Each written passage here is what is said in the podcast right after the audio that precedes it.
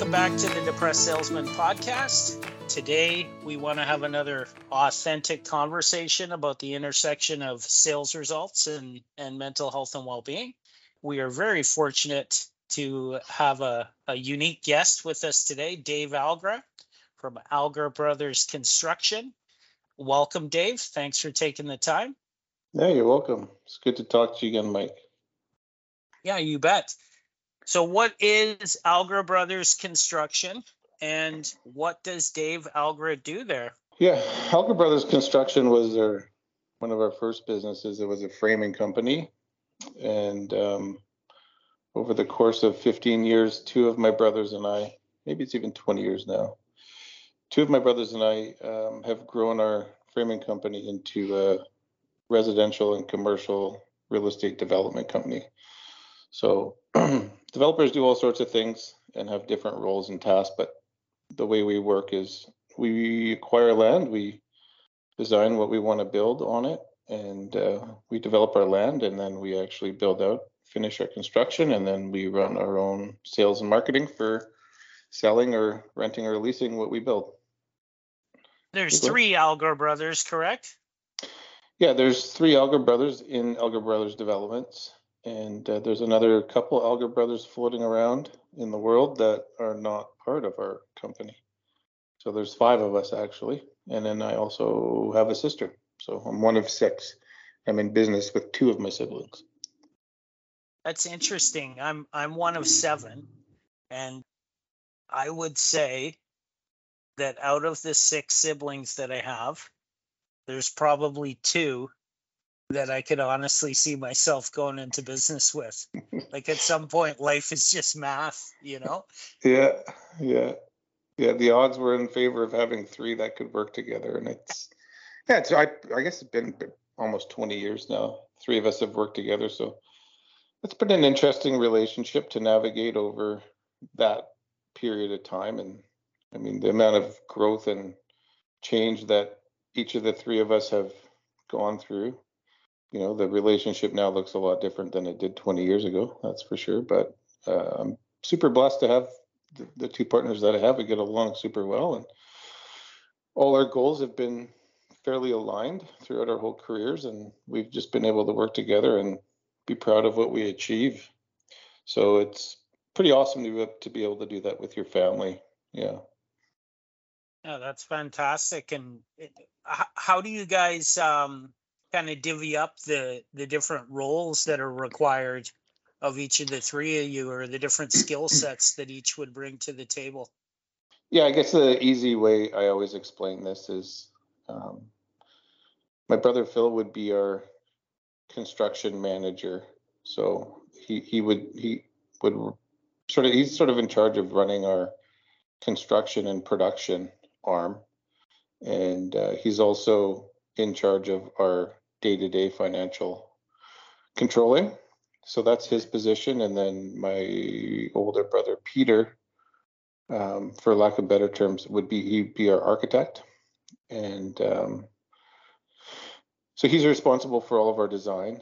And then I would be in charge of land acquisition and bank financing and our sales and marketing. And when we do run investment groups, I would be managing that as well.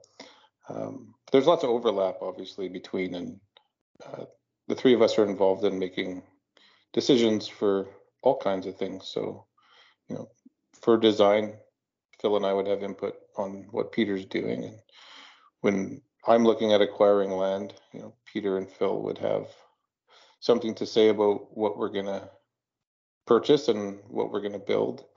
And then on the production side too, Peter helps Phil out a lot. So he's really involved with how to and solving problems and how to build things and how to construct things. And and then Phil is sort of he's a real organizer so he's in charge of organizing everything that happens yeah, within our company. Interesting. Did you did you come across the the sales and marketing end of things uh, just by chance or you have experience in that area before you guys started working together or? No i've never been in a sales role in my life.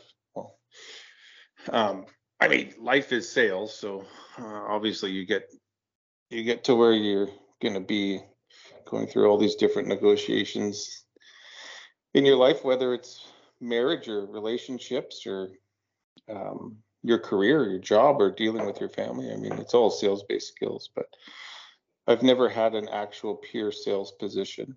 Um, yeah, when I was when we were young, we were we were framers and construction laborers, and um, I'm also a Red Seal uh, journeyman auto body tech, so a painter. Really? So I, I yeah, I spent a, a, a, brief hiatus from the construction industry and and uh, painted cars and did a lot of metal fabrication work and and paint work on motorcycles and cars. So I did that when I was young, and then we came back to framing and and then evolved our framing company into the business we have now.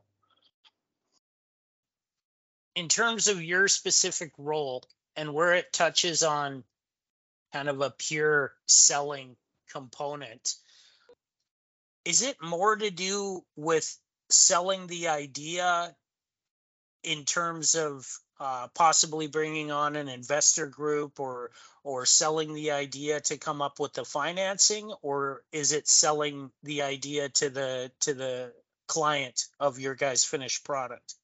Or both? Both all of it yeah. Um, when i was younger or when our company was younger um, on a residential side we we've had a probably a show home or model home uh, available for you for viewing probably 360 days a year for the last 15 years. So we're always selling residential product that we build and and you know 15 14 13 12 10 years ago i spent a ton of time in those show homes actually selling our houses so i would be in our office and managing that part of my job from monday to friday and then on saturday and sunday i would spend you know our, our open house hours in the show home and i was actually the one in the show home selling. So okay. um, i mean that's just direct interface with client but like you said it's we've always marketed our brand when we're selling our product. So it's not it's not it's never just been pure product focused. Um, we've worked hard to create a brand that that shows value to homeowners in quality and innovative design and um, thoughtfulness for how things are done and and the way we've designed and constructed things. And we've always tried to have our brand show that. So when I was working in the show homes, yeah, you're selling the product that people can see and, and showing them the granite countertop or the hardwood floor that may or may not have been Mirage. And um, but at the same time, you're also selling the bigger idea of the brand, which is a yeah, selling at a higher level. So there's that component and you know, present day on our commercial side, uh, we build a lot of commercial stuff and and um, lease to retail and food and beverage and personal service tenants uh, businesses, and I manage all that leasing, and I'm physically the one meeting with these tenants and and selling them on our space. So I do have that interaction or or sales happening at that level. Um, but then, yeah, you're you touched on it with when we're dealing with investment groups or or even when you're buying land um, or dealing with banks you know that's a that's a higher level or a broader level i shouldn't say higher because there's no hierarchy to it but it's a different way of selling and and you're you're not focusing as much on the product as you are on on what you're what your whole entity is and what your whole entity is capable of. And the trust you're trying to build up is not between you personally and that and the other the other um, company that you're in. It's you're trying to build trust between our whole group and you know the banker or the investor or that type of thing versus when you're in the show home you know or you're you're dealing with leasing to a, a client or a customer the trust between you personally and that person, I think is more there's more focus on it, or it's, it's probably more important in that transaction than it is when you're doing a larger thing that's more corporate. Where would you rank uh, the belief?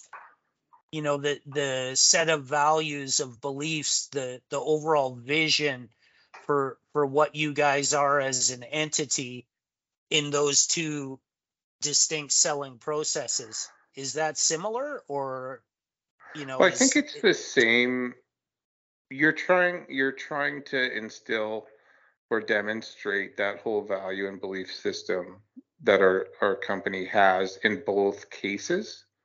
Mm-hmm. Um, but the amount of time you would focus on that, you know, if you have an hour with somebody, you know, maybe maybe throughout that hour, 10 minutes of it when when we're selling to a retail client, maybe 10 minutes of that hour, you know, 5 to 10 minutes of that is is is selling the I, the whole idea of our company, you know, and then you're going to spend the other 50 to 55 minutes like hyper fo- focused on the product, right? And and how that specific product fits the need that that customer has. So why is this the right house for you? Why will your business succeed in this specific CRU that we're trying to lease you?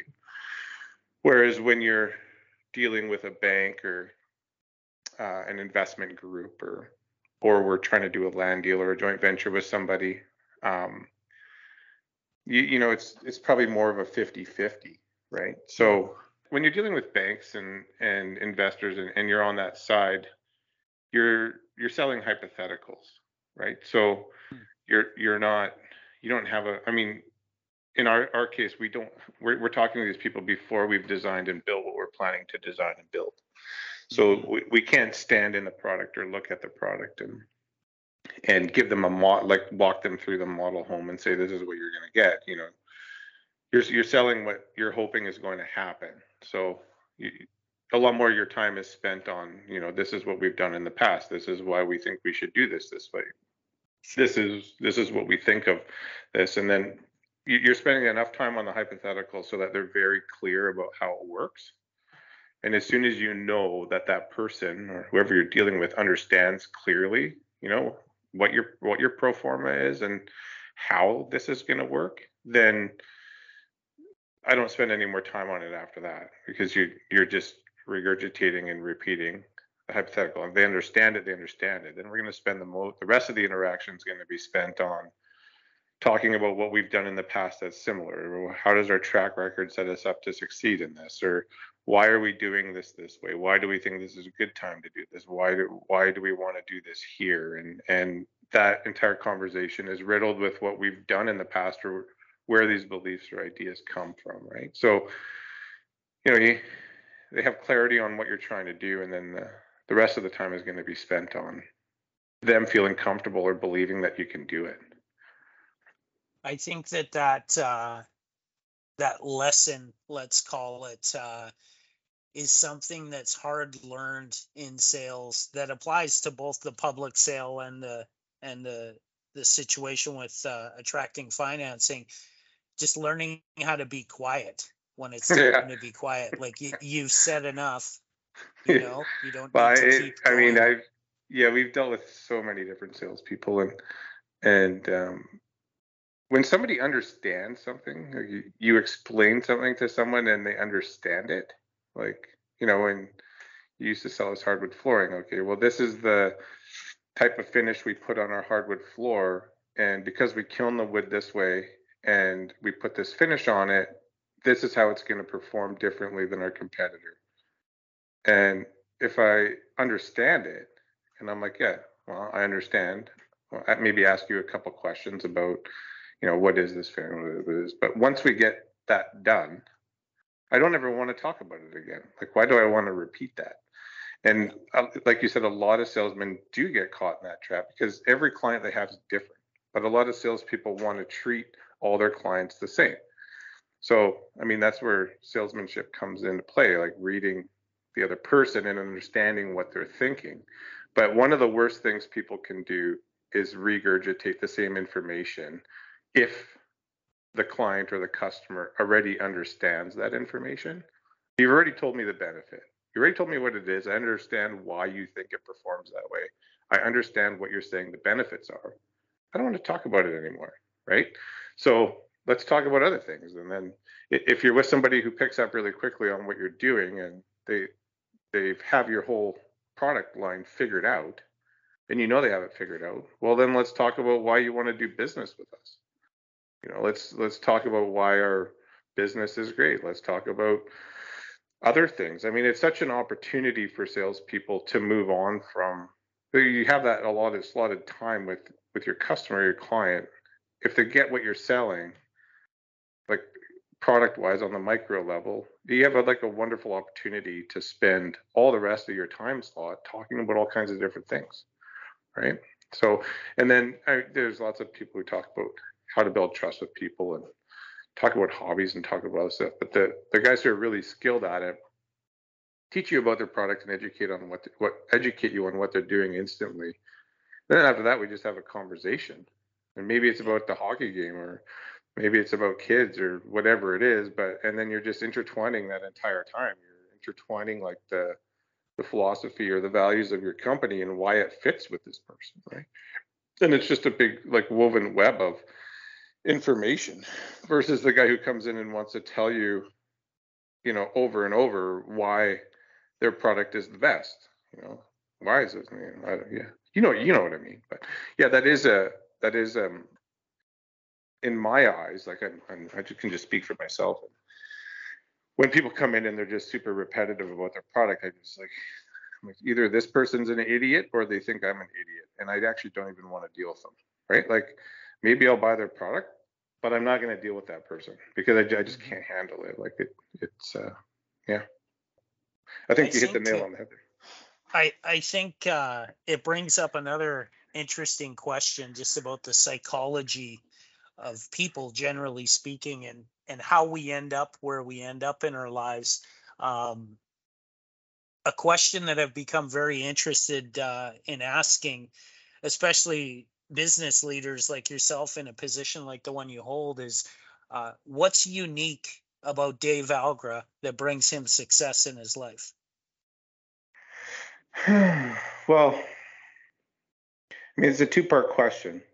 Um, what's unique about me? I mean, every single person on this earth is unique. So physically i'm a pretty tall guy so maybe that's my unique uniqueness physically here we go here we go let me try and let uh, me try and dial it in a little further for you then uh, i um i find that uh, most people struggle to talk about their unique greatness you know like we're we're all unique hmm. um the people who can really lean into that set of strengths, that set of talents that they're born with, who can identify those, bring them outside of themselves and clearly explain it so they can contribute it to the rest of us. That's really where success lies for me. Yeah. So I guess like maybe you're like asking me what my strengths are. Um, I think that I've just been born with the ability to, uh, well, have a high emotional IQ.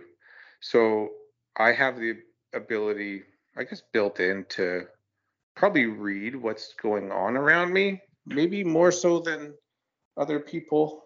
Um, so I think I would be I would be strong in that respect. Um, mm-hmm.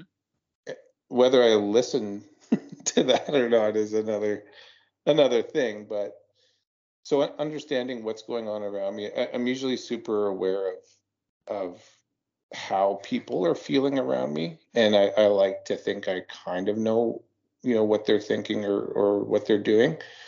So that would be um, one of my strengths, and then I think the that that would sort of be a genetic thing that you're born with, and obviously I've nurtured it just using it all the time in in my business life and in my personal life. So really exercising that a lot and thinking about that and trying to be aware when I'm in conversations about what's going on around me. So being being thoughtful about that. You know, the the old saying about if you're playing poker and you don't know who the sucker is, well then you're the sucker, right?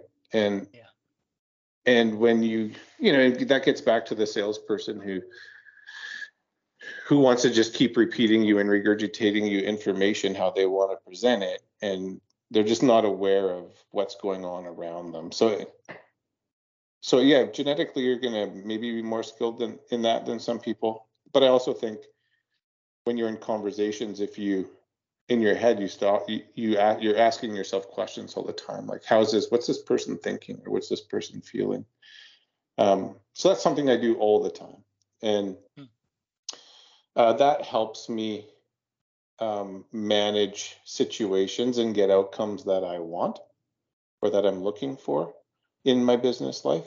And then uh, on the relationship side um, yeah self-reflection i think. So that that works into self-reflection. So when you leave an interaction you've had with somebody the ability to reflect on it is heightened if you've been reflecting on what's happening while it's happening. So asking yourselves these questions you know on a maybe it's every 30 seconds maybe it's every minute and after you do it for a long time it's just something you're doing. So rather than just be having all of your energy and uh, be internal and just focusing on how you feel and what you're trying to do if you can ask yourself while you're in these situations you know what is that person feeling or what is that person thinking? It it it takes you out outside of what your like your internal thoughts you know somewhat. I mean everybody has the ultimate goal of just being present uh, you know all day every day. And yeah. that's the nirvana i guess. But physically or physically telling yourself or asking yourself these questions while you're interacting with people i think would has really nurtured my ability to do that. So and like i said some people are better at it than me some people are worse than me but i think everybody can improve how they interact with other people if they're conscious of thinking about what other people are doing in a in, during an interaction.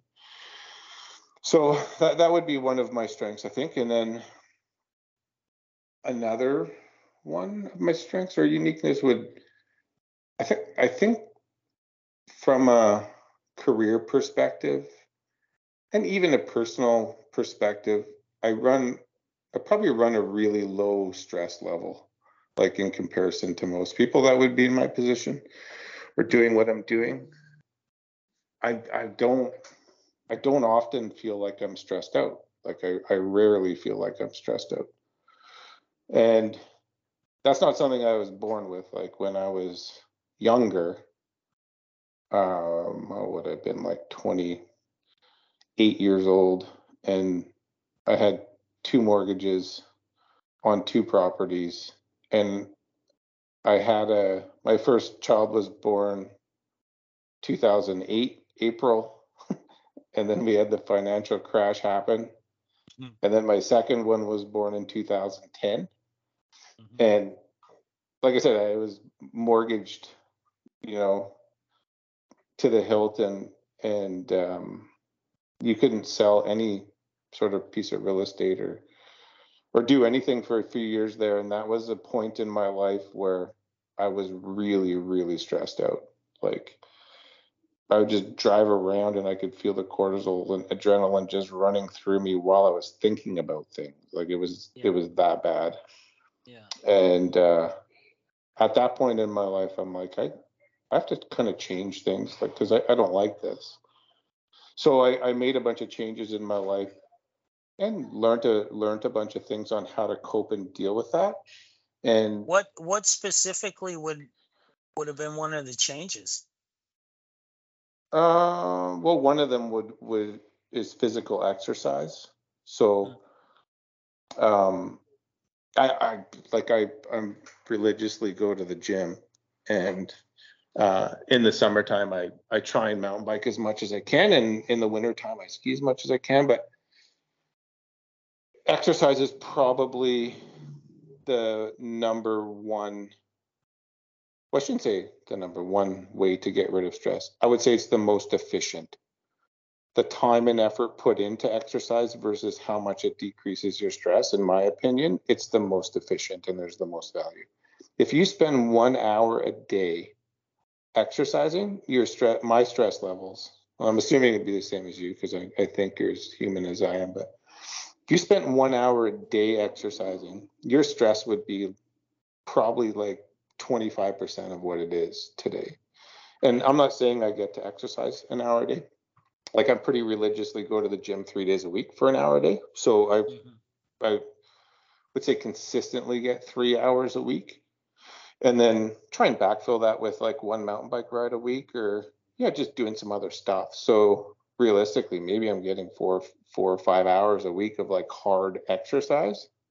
But in four or five hours a week, like the amount of stress amount like the reduction in stress is massive because there's been a few times in you know the last bunch of years where I couldn't work out or you know I'm away or what it just doesn't work and I go two or three weeks without exercising like that and I notice it in a huge way. So so for people who don't exercise like that is that's the cheapest easiest fastest way to get the biggest stress reduction you can get in your life you know, we talk about physical health and mental health and why it isn't just a conversation about health because yeah. the connection between the two is is irrefutable you know oh. like you're you're talking about lowering stress through physical exercise uh you know you you brought up uh um you know ox- oxytocin and endorphins and i mean all of these things through through uh, brain science are directly correlated to each other yeah um, so it, it's just intriguing to me that we don't uh, we don't necessarily view mental health in the same through the same lens of importance that we do physical health i think it's changing but mm. uh, we haven't got there yet and why it isn't just health period yeah. is something that uh, really I, I I stumble over. Well, I mean, you're right. That's a whole discussion for another day. Um, but if you tell somebody they need to improve their health to deal with their stress, it's it's just it's pretty big and it's pretty ambiguous. But I mean, you can eat like shit and drink a lot and then not change any of that.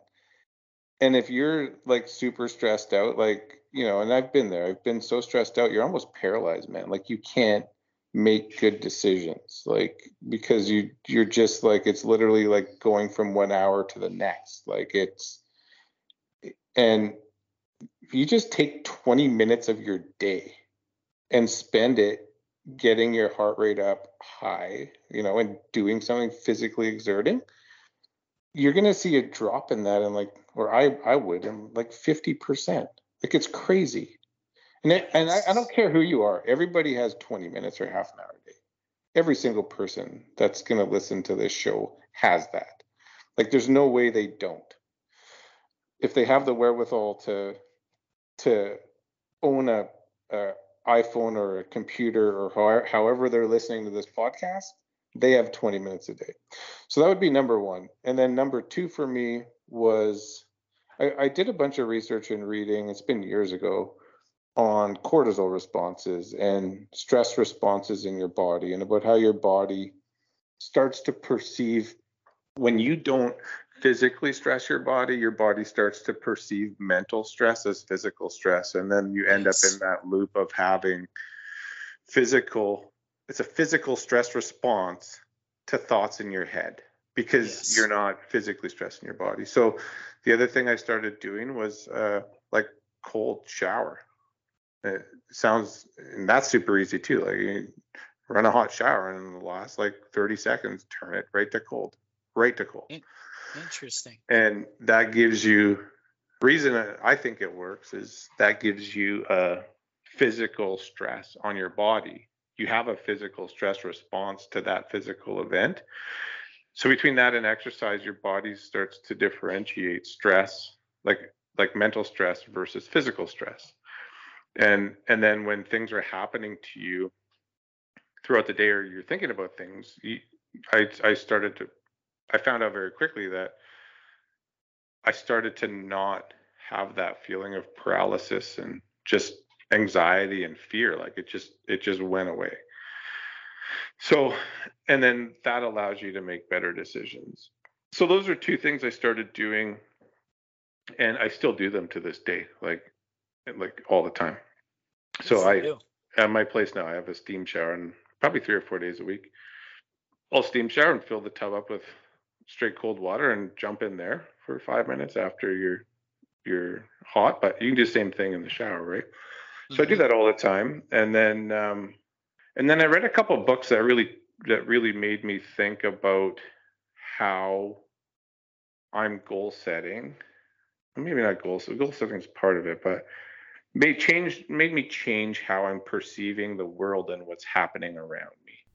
Those are some great tools, Dave. We're going to leave it there for today and catch up with Dave again next week, where he's going to give us some great insight into goal setting, manifestation, and how he's achieved the levels of success he has in his life. So we'll catch you next week on the next episode of the Depressed Salesman Podcast.